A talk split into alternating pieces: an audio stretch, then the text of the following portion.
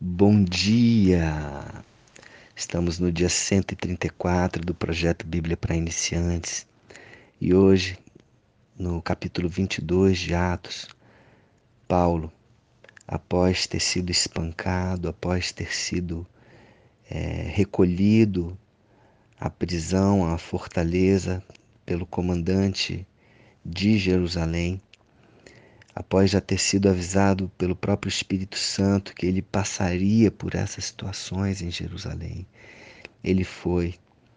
E logo que ele estava indo novamente para a fortaleza, ele pediu para o comandante é, dar a oportunidade para que ele pudesse é, falar com a multidão, falar ao povo, falar àqueles que estavam querendo prendê-lo, na verdade, aqueles que estavam querendo matá-lo. E se não fosse pelo comandante, ele já tinha sido morto ali. Então, é, ele recebeu essa permissão do comandante e, em pé na escada, ele fez com a mão sinal ao povo e fez grande silêncio. E ele falou em língua hebraica, dizendo: Irmãos e pais, ouvi agora a minha defesa perante vós. Quando ouviram que ele lhes falava em língua hebraica, guardaram ainda maior silêncio. Eles ficaram impressionados como ele era culto, como ele falava na língua deles. E continuou: Eu sou judeu, nasci em Tarso da Sicília, mas criei-me nesta cidade e aqui fui instruído aos pés de Gamaliel, segundo a exatidão da lei de nossos antepassados, sendo zeloso para com Deus, assim como todos vós o sois no dia de hoje.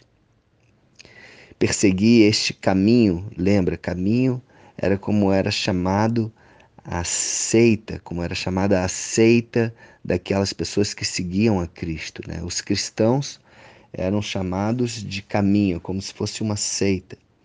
Então Paulo está dizendo: eu persegui este caminho com C maiúsculo, tá? Falando da seita, até a morte, prendendo e metendo em cárceres homens e mulheres cristãos, de que são testemunhas o sumo sacerdote e todos os anciãos. Destes recebi cartas para os irmãos e ia para Damasco no propósito de trazer manietados para Jerusalém os que também lá estivessem para serem punidos. Ora, aconteceu que, indo de caminho e já perto de Damasco, quase ao meio-dia, repentinamente, grande luz do céu brilhou ao redor de mim. Então caí por terra e ouvindo uma voz que me dizia: Saulo, Saulo, por que me persegues? Perguntei: Quem és tu, Senhor? Ao que me respondeu: Eu sou Jesus, o Nazareno, a quem tu persegues. Os que estavam comigo viram a luz, sem contudo perceberem o sentido da voz de quem falava comigo. Então perguntei: Que farei, Senhor? E o Senhor me disse: Levanta-te, entra em Damasco, pois ali te dirão acerca de tudo o que te é ordenado fazer. E tendo ficado cego por causa do fulgor daquela luz, guiado pela mão dos que estavam comigo, cheguei a Damasco. Um homem chamado Ananias, piedoso, conforme a lei, tendo bom testemunho de todos os judeus que ali moravam, veio procurar-me e, pondo-se junto a mim, disse: Saulo, irmão, recebe novamente a vista.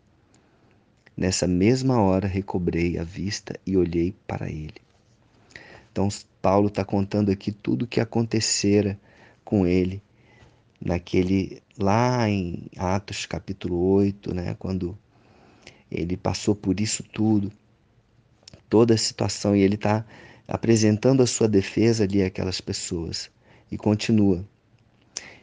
Ah, tendo bom testemunho dos judeus, né, falando de Ananias, e veio procurar-me e pondo-se junto a mim, disse: Saulo, irmão, recebe novamente a vista. Nessa mesma hora recobrei a vista e olhei para ele. Então ele disse: O Deus de nossos pais de antemão te escolheu para conheceres a sua vontade, veres o justo, Jesus, e ouvires uma voz da sua própria boca, porque terás de ser a sua testemunha diante de todos os homens das coisas que tem visto e ouvido.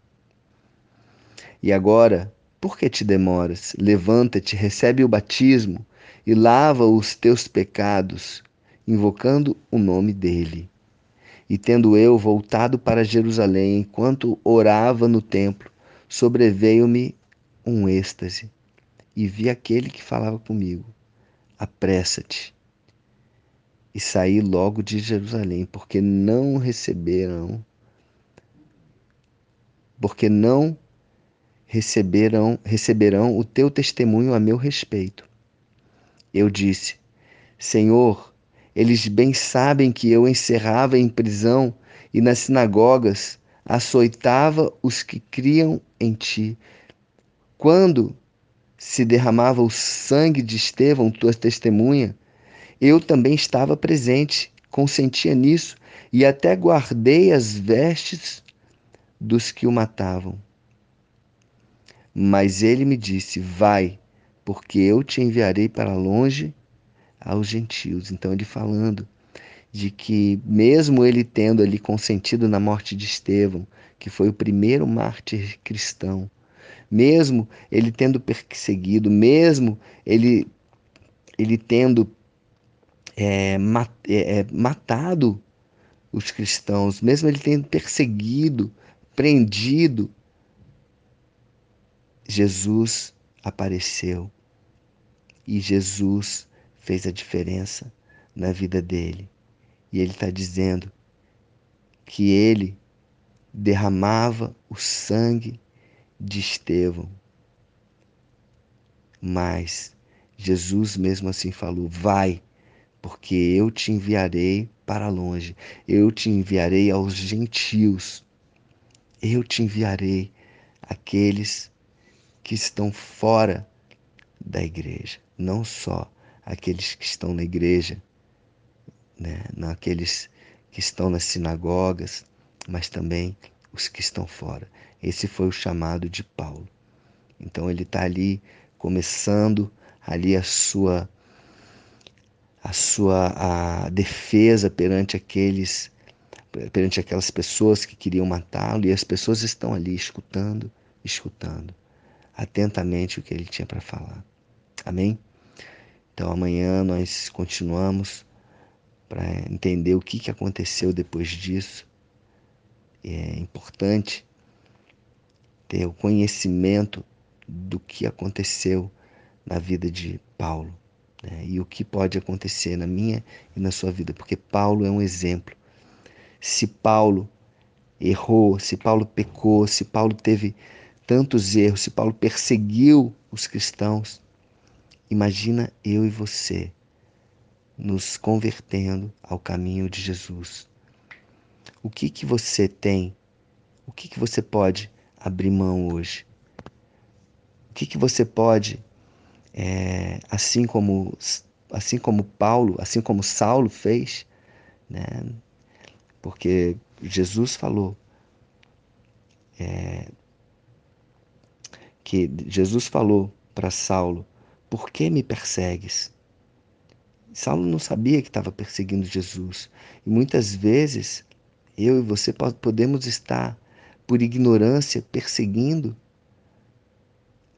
é, e não cumprindo a vontade de Jesus, o que que você precisa abrir mão na sua vida para que Jesus possa entrar na sua vida e fazer morada, para que Jesus possa mudar a sua vida e possa fazer você enxergar, assim como Saulo ficou cego durante um tempo, mas depois ele enxergou, começou a ver coisas que ele não via.